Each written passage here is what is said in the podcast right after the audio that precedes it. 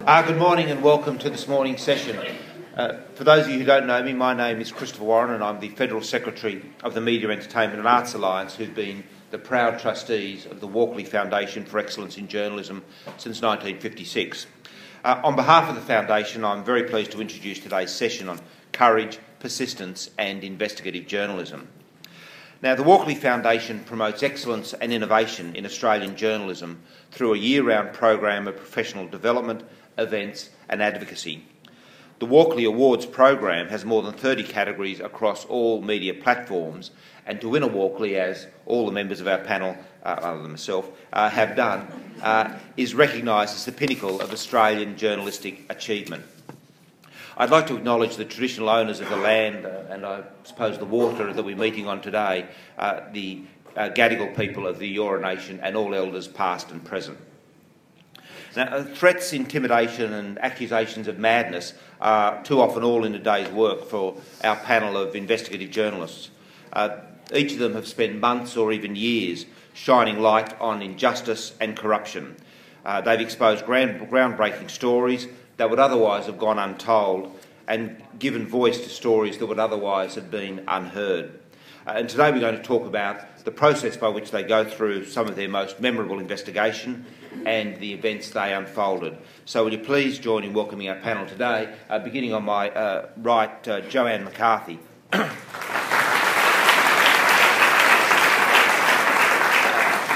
Joanne was born and raised in Gosford, the eldest of 11 children. Uh, she attended Catholic primary and high schools and completed her HSC at a Gosford public high school. In 2013, that is last year, she won the Gold Walkley Award, the Graham Perkin Award as Australian Journalist of the Year, and the New South Wales Gold Kennedy Award for her work on child sexual abuse within institutions including the Catholic and Anglican churches and the Salvation Army, which led directly to the Royal Commission into Institutional Responses to Child Abuse. Please welcome Joanne.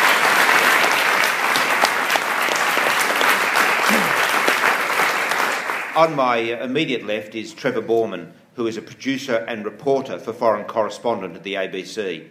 Uh, before that, he was the Middle East correspondent for the ABC, covering the Iraq wars in 1991 and 2003, uh, and more recently, he's been their network editor of news. In 2013, his investigation into the mysterious Prisoner X won him and team member Vivien Altman not one but two Walkley Awards for Best Investigative Journalism and Best TV Weekly Current Affairs. Will you please welcome Trevor?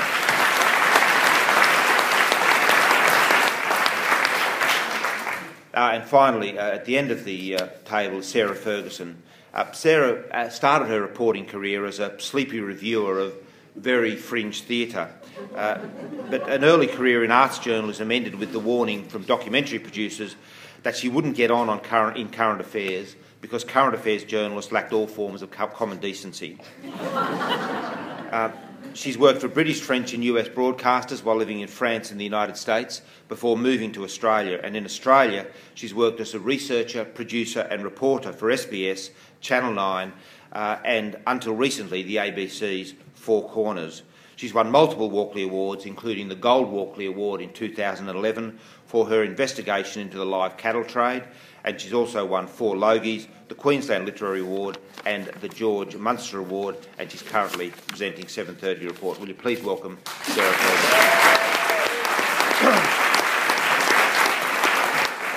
So this is a terrific panel. These are three of the best people you're ever going to find out anything about investigative uh, journalism from.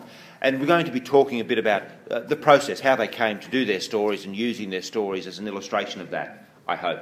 Uh, can I start perhaps with you, uh, Joanne? How did you get into this uh, story in the first place? Um, I got into it just with a phone call from a from a man who was a victim of a priest. So, as the introduction said, my background in terms of being raised Catholic was you know, I knew as much about the Catholic Church, I suppose, as most people on this issue, which is, you know, the church has done, appears to have done some dodgy things in, in terms of its pedophile priests, but I certainly wasn't looking at it as an issue. Um, this man rang me because he wanted to know why no media had ever reported that a, a pedophile priest by the name of John Denham had been convicted um, in the year 2000. And to this day, in fact, I must ask him why did he ring me? I don't know. Um, but I said I'd check and make sure and uh, correct the record if that was the case. And, and it turned out that it was. So I was just doing what a journalist does, which is, you know, the truth about a particular person wasn't there. So um, that article planted a seed um, because in the end, there are now 64 victims of John Denham. There's at least 10 suicides attached to him. He's due to be sentenced again on a, another round of uh, convictions, and the Catholic Church so far has paid out more than $10 million in compensation to his victims. Um, that seed led to people talking about the issue in the Hunter region and um, going to police, speaking more to the media. So that, that started in June 2006. And because this is such a, a big, complex area, as we're now seeing with the Royal Commission, it was, it was like peeling an onion. And for I was a journalist simply putting on the record, correcting the record about what we knew about the Catholic Church first and then other institutions. And then that broadened out to, well, why are so many people coming forward? It, it just basically was a step by step process. But at, at, a certain point along the way, because there were so many holes opening up, um, by the end of 2007, I definitely was starting to stray from being a journalist to, to being an advocate. And um, that, that was the end of 2007. So by 2012, I, I felt almost uniquely placed to be able to write in, in the middle of that year. There will be a Royal Commission because there must be, um, because the, the holes that, that led to so many appalling injustices were just gaping obvious, and someone needed to say that. But in 2006, do you think because you worked on a regional paper that was embedded in the community was one of the reasons they felt able to come out? Come Definitely. I. Um, it sounds weird, but I actually wrote columns and still do, um, where I talked about just normal things. And I think that was one of the key parts of this for people coming forward. Um, I was writing about my family. I was making it obvious that I was, you know, a normal person and not just that monolith, the media. On this issue, uh, one of the big issues, in fact, the issue is trust. And um, for a lot of victims, trust is the thing that goes when they're abused, sexually abused as children. And so to trust for many of them is, is that almost insurmountable barrier. And I think because I was a person, that was why they spoke. And then, um, yeah, it was, and, and also the Hunter being a discrete region, I think that was a big part of it as well. I had a defined region to talk about.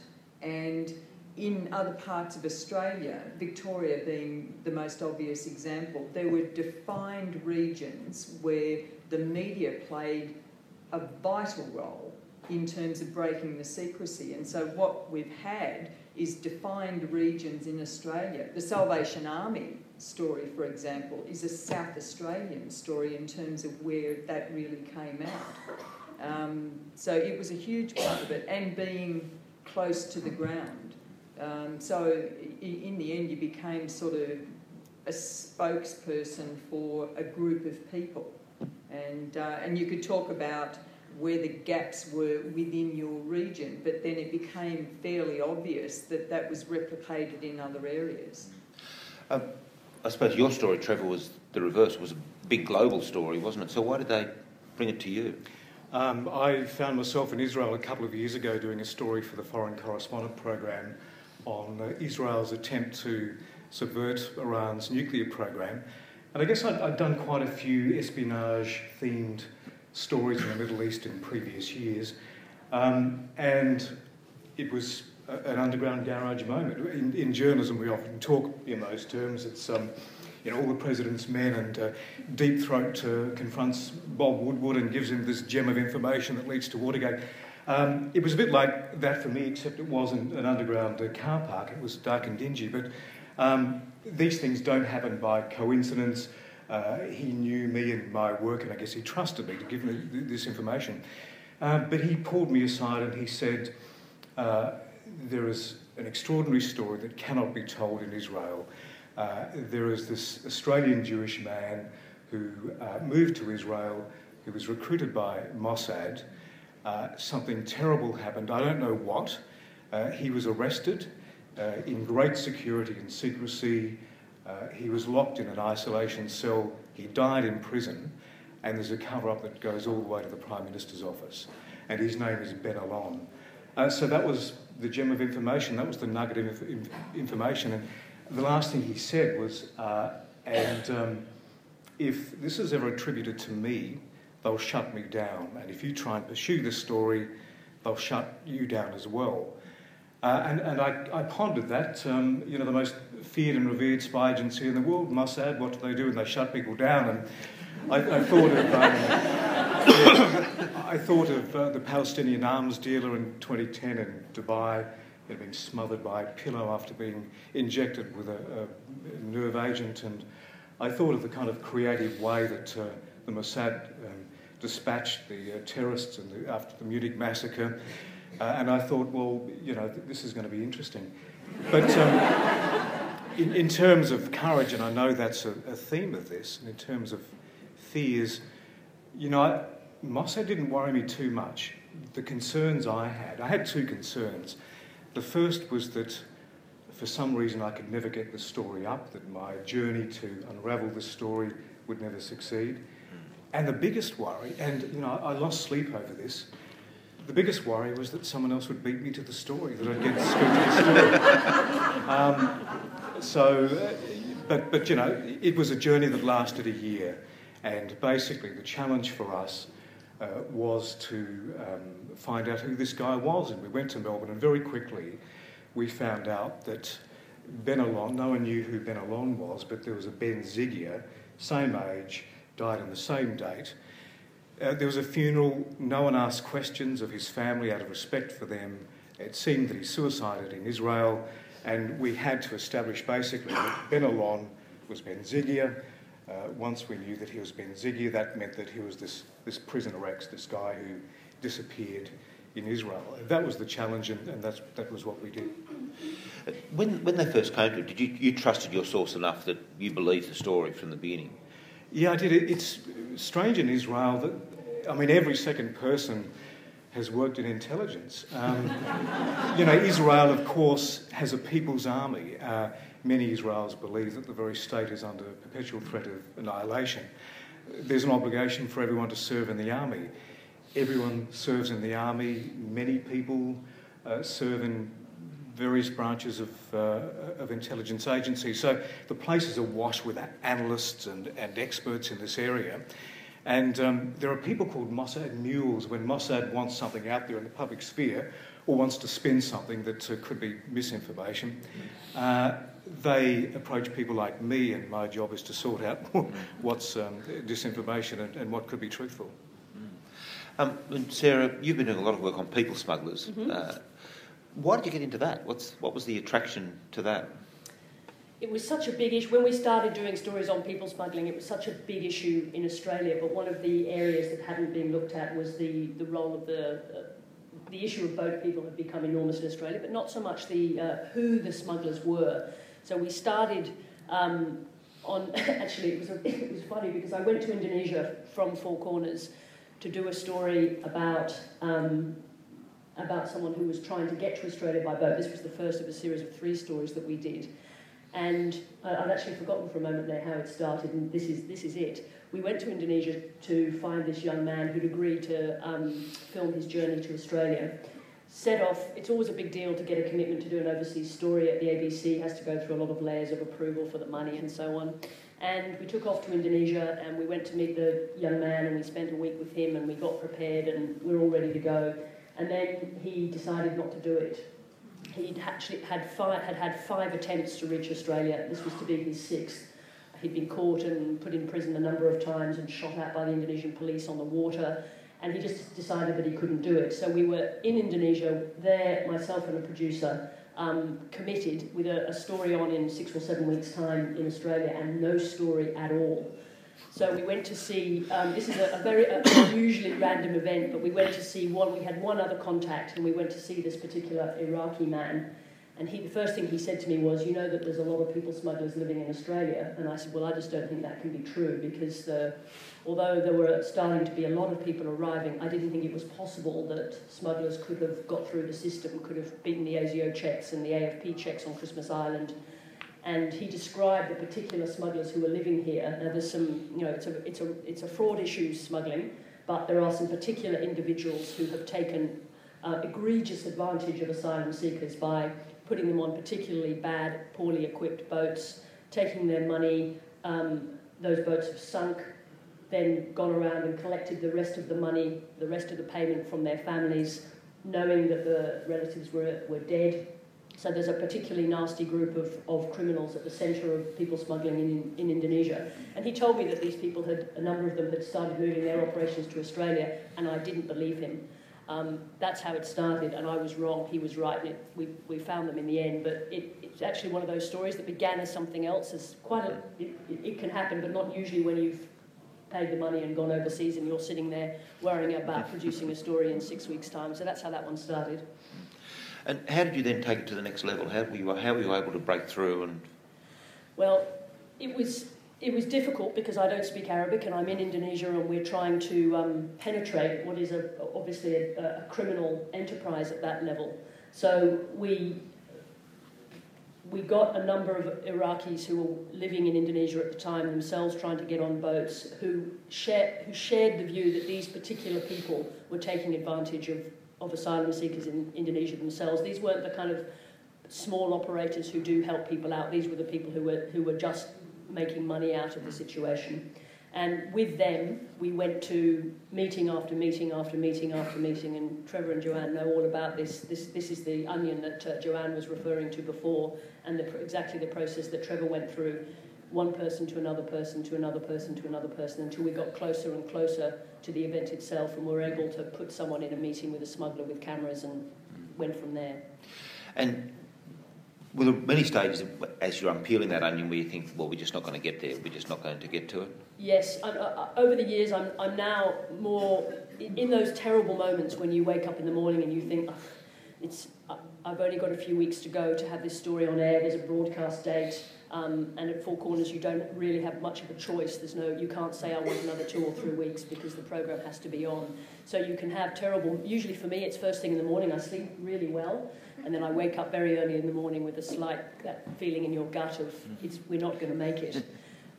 You just it's that moment where you have to remain supremely calm and have confidence in the thing that's driving you in the first place, which is if you have decided that this is a story it's the desire for the truth mm. that keeps you going through those moments. You know that you're, you, you know there's a truth you need to find. There's no possibility of turning back, not just because of the broadcast, but because of that driving desire to have that truth told. Mm. And uh, you, you're, you're started off similarly with just an initial breakthrough.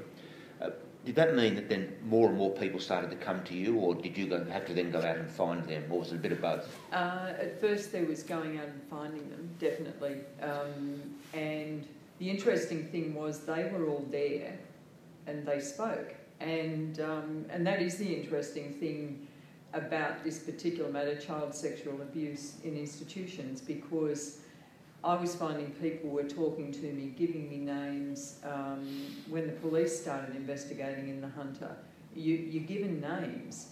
And that's when I think in my head I started thinking if the Catholic Church had wanted to find these people, it is so easy. It really is so easy. And it, it, Sarah is right, that idea about just getting the truth on the record and one thing, this is probably veering off a little bit, but, but what I found fairly early in the piece is that one of the biggest difficulties on this matter is that we have perceived views about institutions, about churches. And one of the biggest issues was just getting past people's disbelief um, when it came to the point of saying this, these things happened, um, we should be doing something about it. Something is not right here. We are failing these people. Um, there was, the easiest way to explain it, there was just a range of excuses. But it's the church, but they do so much good work. But they, you know, there were all these but, but, buts. And, and I kept getting back to, but these are crimes. Churches should not be committing crimes. We should not be allowing that. Uh, was that a moment for you too, where you went from well, it's just just a, a group? I mean, everyone, as you said earlier, there's always been an assumption that there is a some Yeah. pedophile priest, but Yeah. is, but is that systemic and part of the system? When did you make that realisation that, oh, hang on a moment, this really is systemic? There were probably a few key points. The first was in uh, at the end of 2007 um, when I had um transcripts uh, of interviews with um, clergy um, in relation to a particular priest, uh, Vince Ryan, who's a pedophile priest whose particular targets were little boys aged between 5 and 12, um, jailed. Uh, but the, the police had wanted to charge him, uh, charge uh, another senior clergy um, with concealing. Um, when I read the transcript uh, of an interview with that priest, and, and he just, it was a really appalling moment. This man knew, and he allowed this priest to commit appalling crimes against little boys for another 20 years. That was a key moment. The papal apology, the niggardly, ghastly papal apology, and all of the stuff in 2008, and all of the stuff that swirled around that, um, that the Pope was prepared to have a go at um, the perpetrators, but not a word about the systemic issues, not a word about his responsibilities. Uh, and then in 2010, probably the key moment for me was when I had a document in front of me that I took to the police, and it was a document that was written by a bishop, um, that was then countersigned by another bishop, um, in a process that involved two senior Australian clergy who are still senior Australian clergy about getting rid of a priest who'd been, by the name of Denis McAlinden, who'd, who'd been an abuser of children for more than four decades. And his particular group was little girls aged between 4 and 12. And in the, in the letter that the bishop wrote to this priest to try and get rid of him secretly, he, he used the phrase, Your good name will be protected by the confidential nature of this process. And that's seared into my brain because there is the very definition of a cover up. So that, and that was what, April 2010. Uh, often, when there's an institutional cover up, there are people within the institution who then leak information. Did you find that, or was almost all your information coming from victims or police investigators? Certainly, there were people within the church who um, assisted. There, there is absolutely no doubt that a lot of Catholics, a lot of people who remain Catholics, who are horrified by what the church has done, have provided assistance. There were people who left the church who provided assistance. Um, but by and large, the, the biggest group that's been of assistance have been the victims and their families who and you only have to see some of the people who've given evidence at the Royal Commission to recognise how extraordinarily courageous and tenacious those people have been. And, and I think that became apparent to me, you know, very early in the piece. There was a church that was moralising, telling the rest of us how to live, and yet they weren't upholding their own standards in any way, shape, or form. And the people who really were showing decency, honesty, goodwill, generosity in the face of appalling, you know, up against the church trying to get some justice. They were the victims and their families. So it, it was pretty easy for me to work out which side I wanted to be on. And in the end, you know, I, I gave up any idea of objectivity fairly early in the piece in terms of the way you, I, I mean, I, I became an advocate behind the scenes and, and I don't make any apologies for that now at this point. Although it, it was, I think the biggest struggle that I had was working out how to remain a journalist on an issue that I was so involved with in the end that, that it, it was really, really difficult. Uh, Trevor, when you were doing your story, uh, you obviously depended a lot on, well, I'm assuming it would have depended a lot on information about the security establishment in Israel. To what extent were you able to get information from them, or were your sources all, I mean, I don't want you to reveal your sources, obviously, um, outside the process, or do you find that within, even within the, the infrastructure, the security infrastructure, there are people prepared to talk to you? There are only a couple of um, people within the prison service that actually knew that this man was secretly jailed. Uh, the, the problem was that there were these stifling court gag orders prohibiting any journalist to go anywhere near the story. Not too many journalists knew of the, this morsel of information anyway, that there was this prisoner X tucked away in prison. Not too many knew about it, but if they did, they couldn't go anywhere with it because of this gag order that was in itself a secret. So, you know, it was pretty tough to do anything in Israel. We kind of had to backtrack and find out about this guy and his story, his life in Melbourne. And um, very quickly, um, speaking to the people in the community in Melbourne, we heard rumours that, you know, everyone seemed to suspect and have heard the rumours that Ben Zygier worked for Mossad. Now, that's not good if you work as a spy for um, the community to, to, suspect that. So um, he, he, was loose lipped, and that really supported uh, everything we were to discover that this guy was basically um, a hopeless, hapless spy and the master of his own downfall, in a sense. But the difficulty is you've got such sensitive information, but in order to investigate, you've got to give some of that out.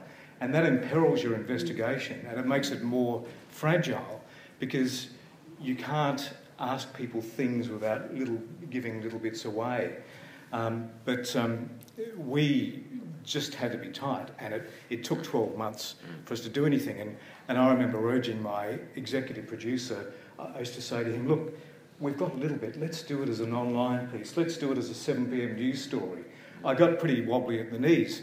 Uh, but he said, well, no, it's, uh, let's do it as a half-hour foreign correspondent. Now, of course, there wasn't much television involved, but eventually, you know, we, we got something together. But, you know, even within the unit, and foreign correspondent's pretty tight, um, we firewalled everyone in our unit from this story. There was myself, the executive producer, uh, the producer who was working with me, uh, my wife, and that was about it. We had to keep really tight in it. Uh, and with that information, there must have been times when you said you were worried if I well if I tell this this little bit of the story to someone else, there's only one person that could have come from kind of discussion. So how do you manage that? It's very strategic, and you have to choose your time. You have to really consider the timing. We felt obliged, and this was this was a natural course of the investigation, to approach the family. Um, I did. It, it was pure coincidence. We were actually filming at the gravesite in Melbourne I turned around and Ben's parents were there at the gravesite. And I, I thought, well, I have to speak to them at some stage. Uh, this is as good as opportunity as, as anything. And um, I approached them and I introduced myself, and I saw the colour drain from their face. Uh, it was like I tapped them on the shoulder and said, I'm sorry, but, but your son's dead. Because they realised from that point their secret and Mossad's secret and Israel's state secret was no longer a secret. Uh, so a lot of it is coincidence, and um, sometimes the failures are quite illuminating. Uh, there came a point where we thought, okay, we've got to we've got to kind of show our cards to DFAT. So I put in a freedom of information request, asking uh, what um, you know diplomats knew about Ben Zygier, also known as Ben Alon, his arrest and his uh, incarceration and his death in, in Israeli prison. And a few weeks later, I got this knockback saying, oh, we can't tell you anything out of privacy reasons, whatever. Uh, but they said, um, we, we can't tell you anything about the case of Mr. Allen. I thought, this is bizarre. I'm requesting information on Ben Alon, also known as Ben Zygier, and you're telling me you can't give anything away about Mr. Allen? Uh, and I called the case officer, and he said, It's kind of weird, isn't it? Because they didn't know the secret, even uh, DFAT.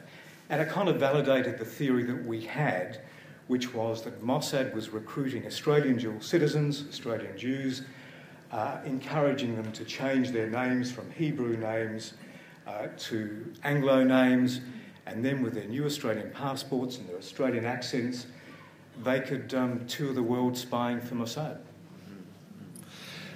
The, with, with your stories on people smuggling, you're obviously dealing with a criminal conspiracy, really. Um, did you ever find though that people were, were sometimes wanting to talk to you as a to get something back, particularly to get Australian residency back, or was there a it was always implicit, so people would, um, no matter how many times I said, um, you, you, if you're going to share this information with me, you must understand that there is nothing in return. Um, the, the problem was they, they thought that I was just saying that and that, that on another level I would be able to do something. Also because most of the people I was dealing with had no concept of what the ABC is.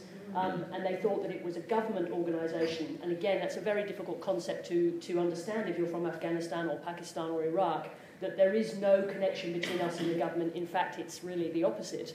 And so, while, while I would be very specific about it, they'd always come, you know, when I was meeting people in, in Australia, once we were on the hunt for the people here, we'd moved from Indonesia to move the investigation to Australia. Um, they'd always bring their um, refugee documents with them, and again, I would have to say, look, you know, the, the best thing I can do to you is give you the name of a lawyer. That's the most I can do, and you must. There is no quid pro quo for you here. And they'd look at me and go, mm-hmm. That's very difficult because while that doubt remained, um, that very complicated for me because I, there was, it, while that doubt remained, I had to be very, very careful about how we proceeded. So it was a, an ethically murky area because it was never completely expunged that they thought that somehow or other there might be a result for them. So you had to be very careful not to give a Tony Abbott style wink while you were talking to them. no. Uh, the, uh, how helpful were the to what extent, though, when you were dealing with the story, was this already known to the Australian authorities, the federal police or the Department of Immigration, and were they able to help at all, or were they? one, of, one of the stories after the, the, there was a story we did about a people smuggler called Captain Emad who was living in Canberra, and one of the uh, these stories tend to have very long tails. You spend a lot of time dealing with them afterwards. It's clearly the case for my two colleagues here. Um, one of the somebody wrote an article. The one that annoyed me the most was someone who said, "Well, what's so good about this? It was just a great big dump from the AFP." and we got no help from anyone at all. So I knew that the AFP were looking for them, but um, there was no interest on the part of any organisation in helping us at all. Hmm.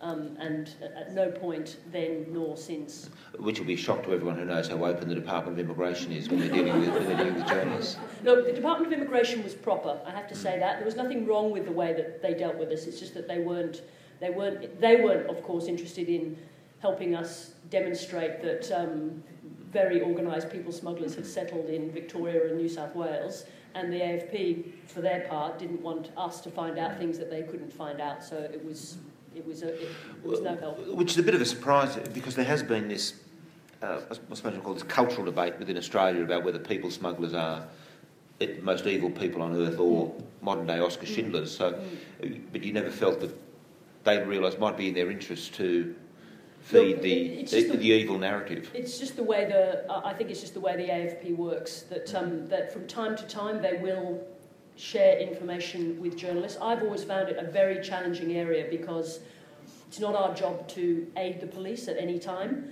Um, so if you go down the path of having a relationship with them, you have to be extremely careful. It's a little bit it's a lesser version of, of Trevor dealing with Mossad because um, they want something in return they're, they're not going to help you. So you've got to be very conscious of when that, if you're going to go down that path of working with the police, and the, I'm not talking about state police because people can have relationships with people in pubs and so on and have done for years, which is slightly different. But with a federal organisation, you have to be very you have to be very aware of what's coming if you're going to open that relationship. I didn't mind not having any any particular dealings with them.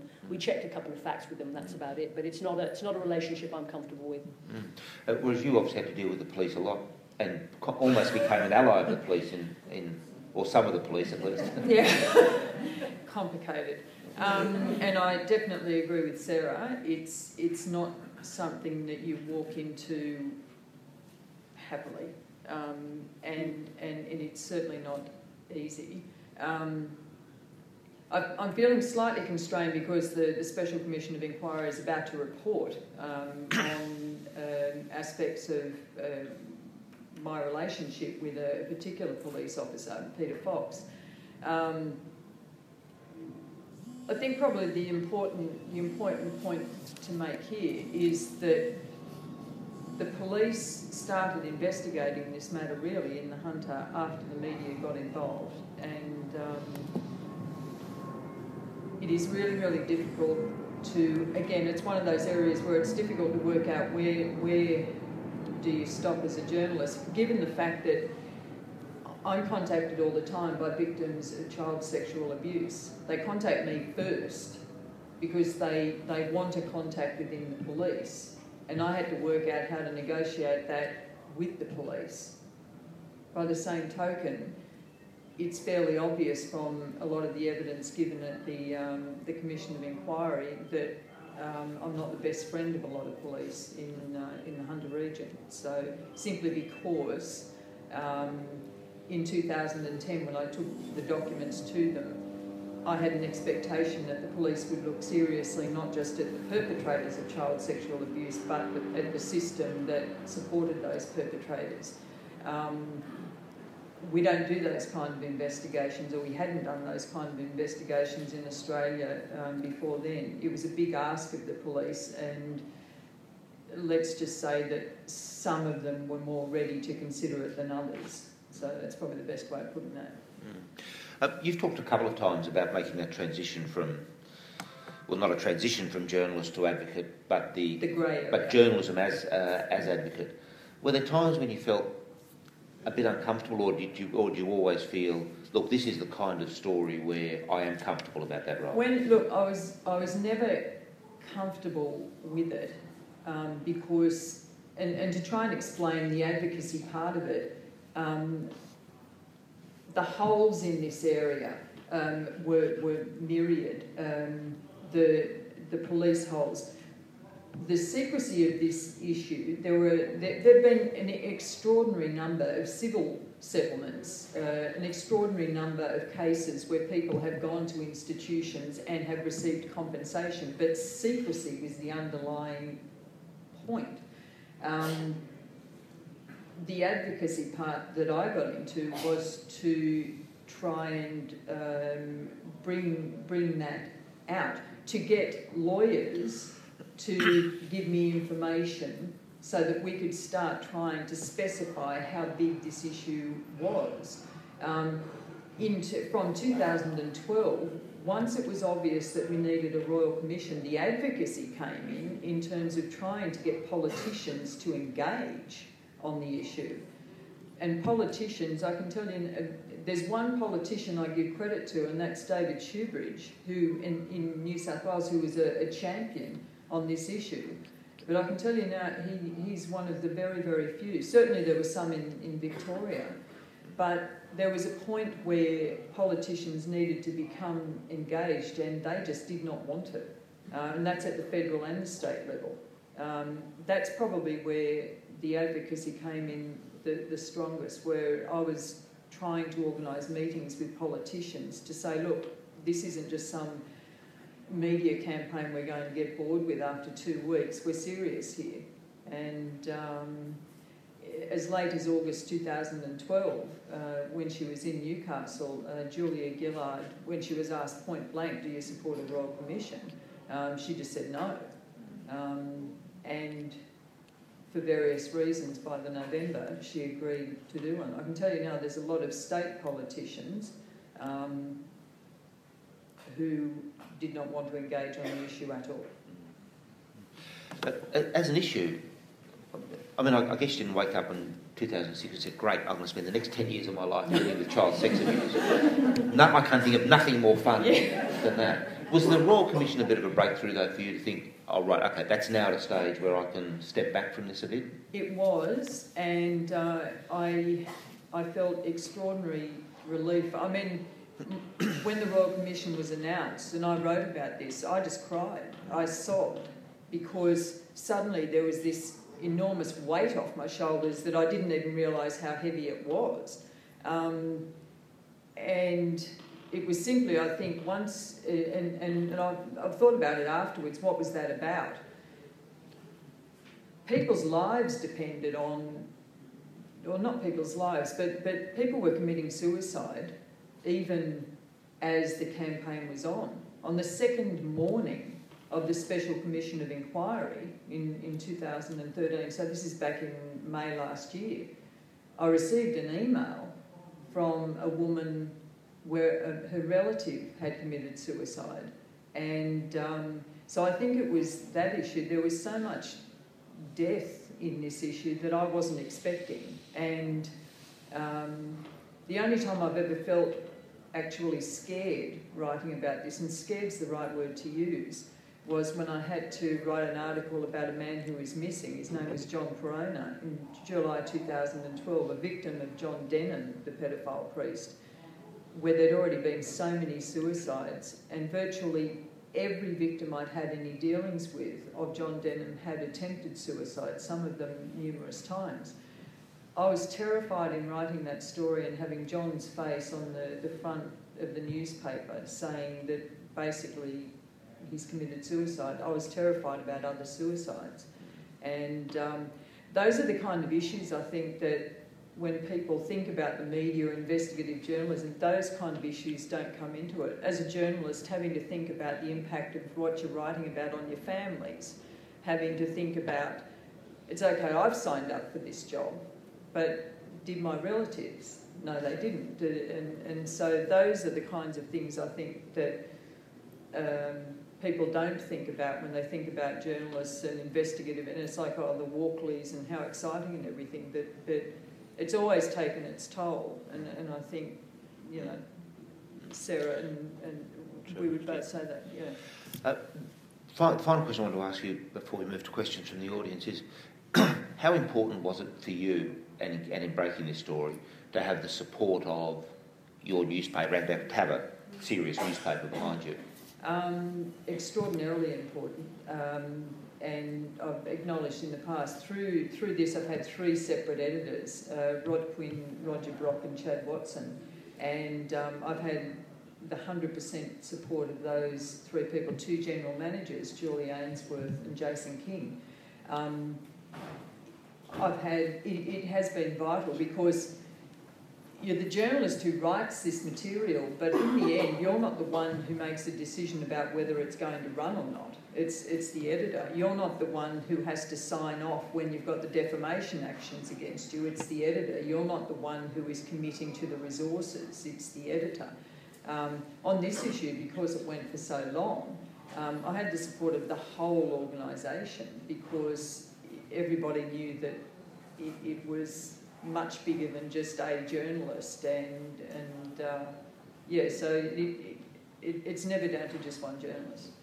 Uh, and Trevor, could you have done your story not being at the ABC, or was being at the ABC, so, or having not just necessarily the ABC, but an organisation of that size and courage? In many ways, it might have been easier to do in print actually, because uh, it was a struggle getting together 25 minutes of television, but. Um, I don't think there were too many people further up the line at the ABC who didn't see the story for what it was. Not that they knew about it until it went to air, but it, it, you know, they, they acknowledged that this was a cracking story, and you know that, that benefits everyone, I guess.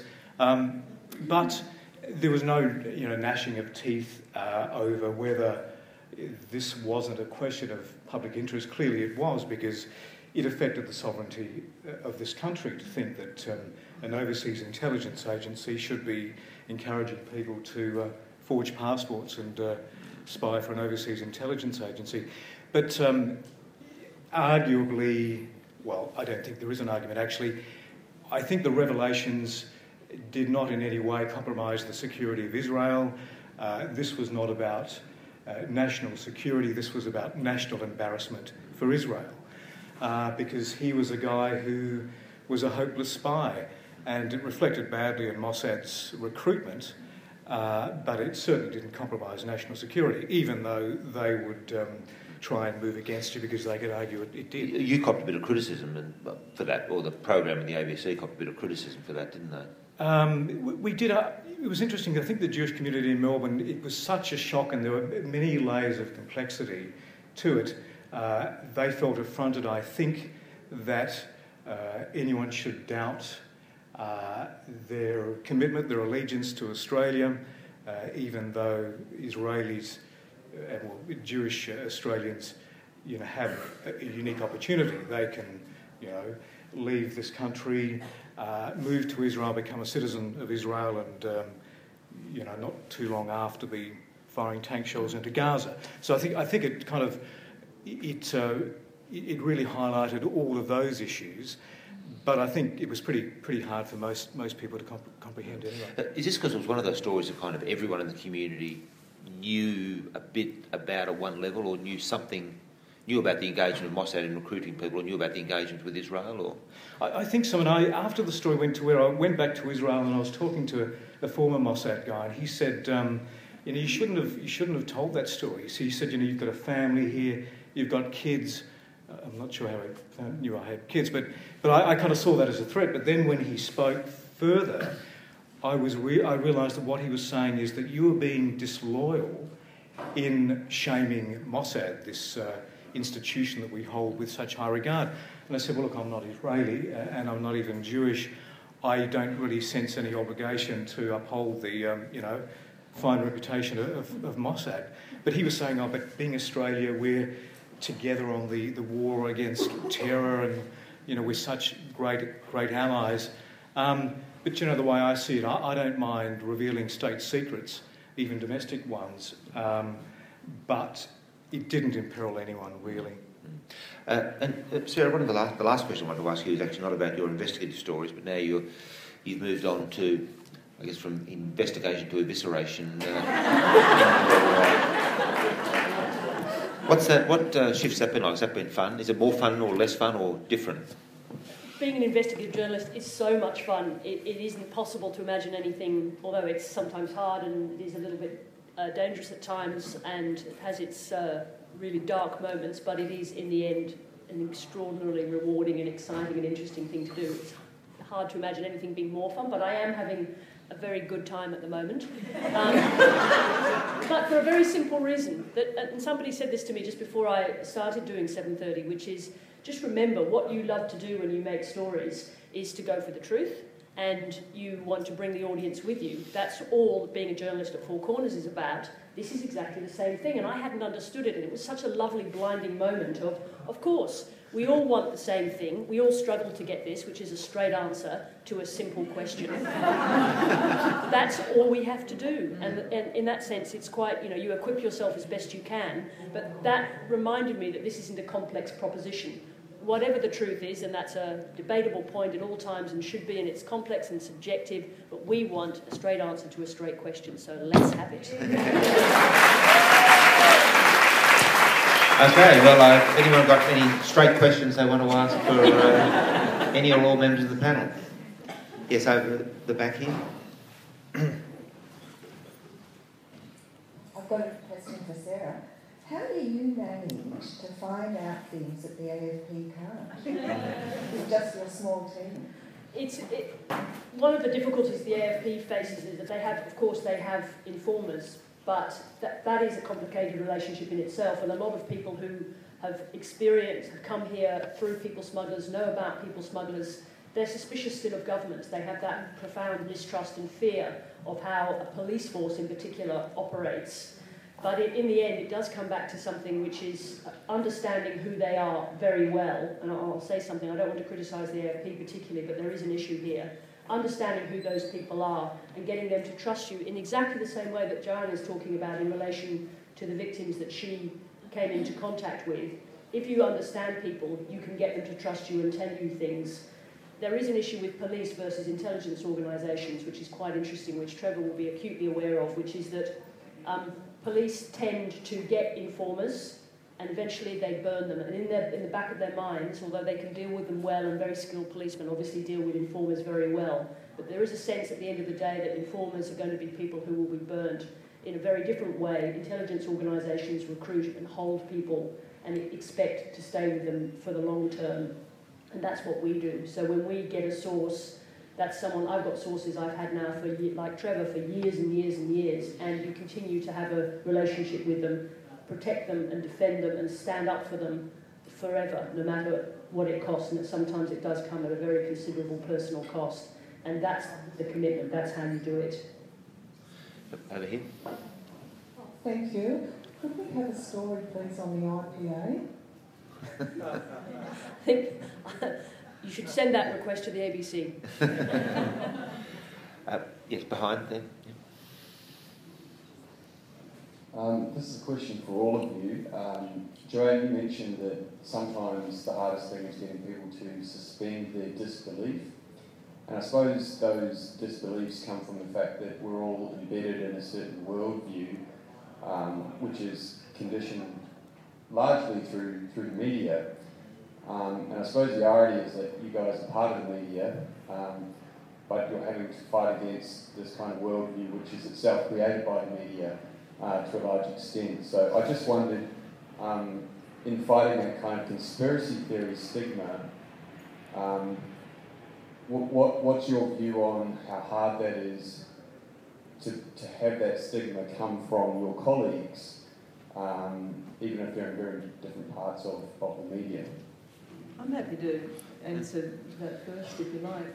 I, I get what you're saying. I, I think it's interesting that, and I think it was essential actually, that I'm a regional journalist on this particular issue. And so it wasn't this massive national thing, it was a, a smaller thing. I also don't work in, in an office and I work from home. And I think that's been a rather important part of it as well. So I'm not having discussions with other journalists by and large. I'm not saying that works on all situations because clearly it doesn't, but I think on, on an issue where secrecy, um, it was an essential part of it that I had to think for myself and I had to make decisions on my own. And um, if I'd been part of a bigger group. Because on the issue of child sexual abuse, just to try and make it a little bit clearer, from a media point of view, child sexual abuse, particularly historic child sexual abuse, is really difficult to report because by and large the people don't want to be identified. Now, that immediately is an issue if you are trying to get the public to relate to an issue because if you can't, if you just have an unidentified woman, then immediately people aren't engaging because it's like, well, I, I can't see a face. That was one big obstacle. Um, so, yeah, there's lots and lots of issues uh, on that, and I'm probably panning out there. It might be better if somebody else takes over now. But, well, well, I guess another example is did you find it hard to believe or convince people that, oh, this is just a one-off case? It's not emblematic of emblematic of anything greater than that. Is that the? I, I think so. And we now hear that uh, there's a there's a prisoner Y there who's also a, a, a Mossad agent of um, European background. But I, but I think really you've just got to. Uh, enter something with no preconceptions whatsoever. It's all kind of evidence based, mm. really, and um, when you're dealing with intelligence agencies and things that happen to people, rumours abound, and you know, in trying to uh, establish a profile of Ben Zygier, he is a myriad of, of, contradictions. You know, he's this, but he's that. Um, you've just got to be, I think, quite diligent uh, in you know coming to your own conclusions about about things that are just surrounded by a lot of mud. And you must have examples, and maybe Sarah, you might have comments where you start investing in a story and it actually turns out there is no story there. Yes, it doesn't. It, it, we try not to let it happen too much because, as I said, the burden of a 45 minute television program is the, the making of it is substantial, so you can't. Turning the ship around is a very big deal. But what, what the others are saying there is almost the most important thing of all, which is when you start a story, you don't go in thinking, I know what this story is. And even once you've been a journalist for a long time, it gets actually harder in some ways to do that because you've seen patterns before, you've seen cover ups before, you know how they work, and it can be very easy to take a lot of information and make it fit a, a, preconceived idea of what this particular story is. So keeping your mind really uh, held open with clamps, really, to make sure that you're not assuming that this set of this set of this set of information, this set of facts equals a particular thing until you're absolutely sure that it does. But that group thing you're, you're talking about there too is that's another. It is a real danger, mm-hmm. and being inside an organisation where there is a particular view about a particular thing, you do have to be careful and to, to remind yourselves at all times that the group doesn't count. It is only about the story and the truth of that particular story. Mm-hmm. I think there was another question uh, up in this back corner here somewhere. Thank you. So good to hear your stories. I just wanted to ask Sarah, since she's been at the 7.30 report, what's been your most favourite interview and your least favourite? well, I did enjoy the budget coverage. but just for the reasons I'm talking about before, which is understanding how those things, just like these big social issues that we're talking about, that they're all part of the same thing. It's really about finding where the truth is in any particular thing. The least favourite interviews are those people who just will not answer the question, and it's it won't do, you know that. And there are people who are skilled at it. There are people who engage, and then there are people who don't engage. To his enormous credit, the treasurer is someone who engages. So you, he may not want to answer the question that we want to ask, but he will make some attempt to come to the question. It's those people in the political sphere who, no matter what happens, will not answer the question, and I think we all have to rise up against them. Yes, question. No names, no pack drill, did you notice? A, a question at the end here. And this will have to be our last question.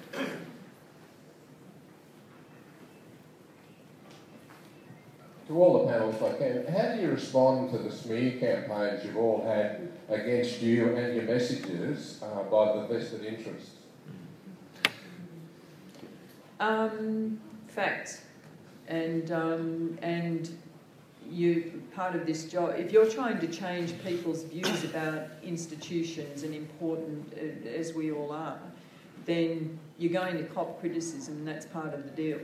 Um, you have to have a strong sense of self, you have to have a really strong belief in um, our job here is to get the truth out, and um, you have to have a good editor or a good good organisation backing you, and um, yeah.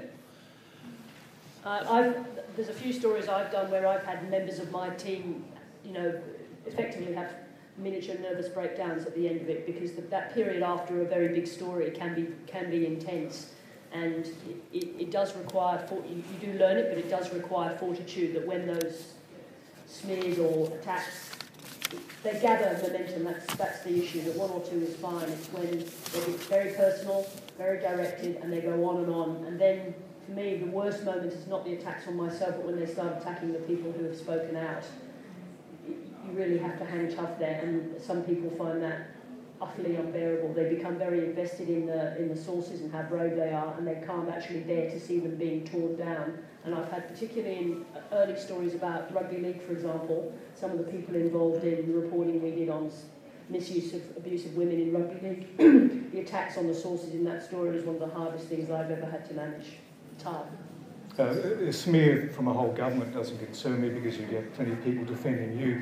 But it's kind of interesting. It, it gets down to uh, governments and institutions' attempts to, to manage information. And it's interesting in Israel now, apparently the Mossad have kind of like a public relations person. And what happens, if they get wind that you're working on a story, they'll approach you and they'll say, Look, we'll tell you the whole story if you promise not to publish.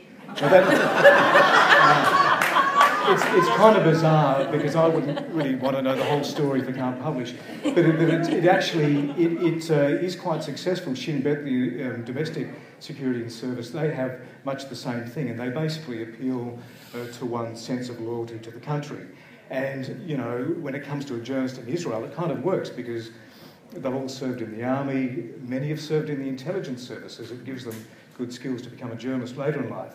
Uh, so they can appeal to a sense of loyalty, and often uh, a lid is kept on those very sensitive uh, stories. Uh, we'll have to wrap it up there. Will you please thank uh, Sarah, Trevor, and Joanne?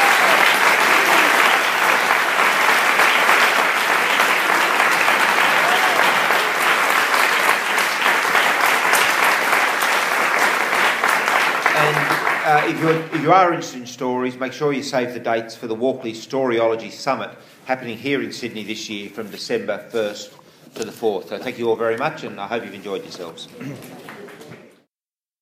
Thanks for listening.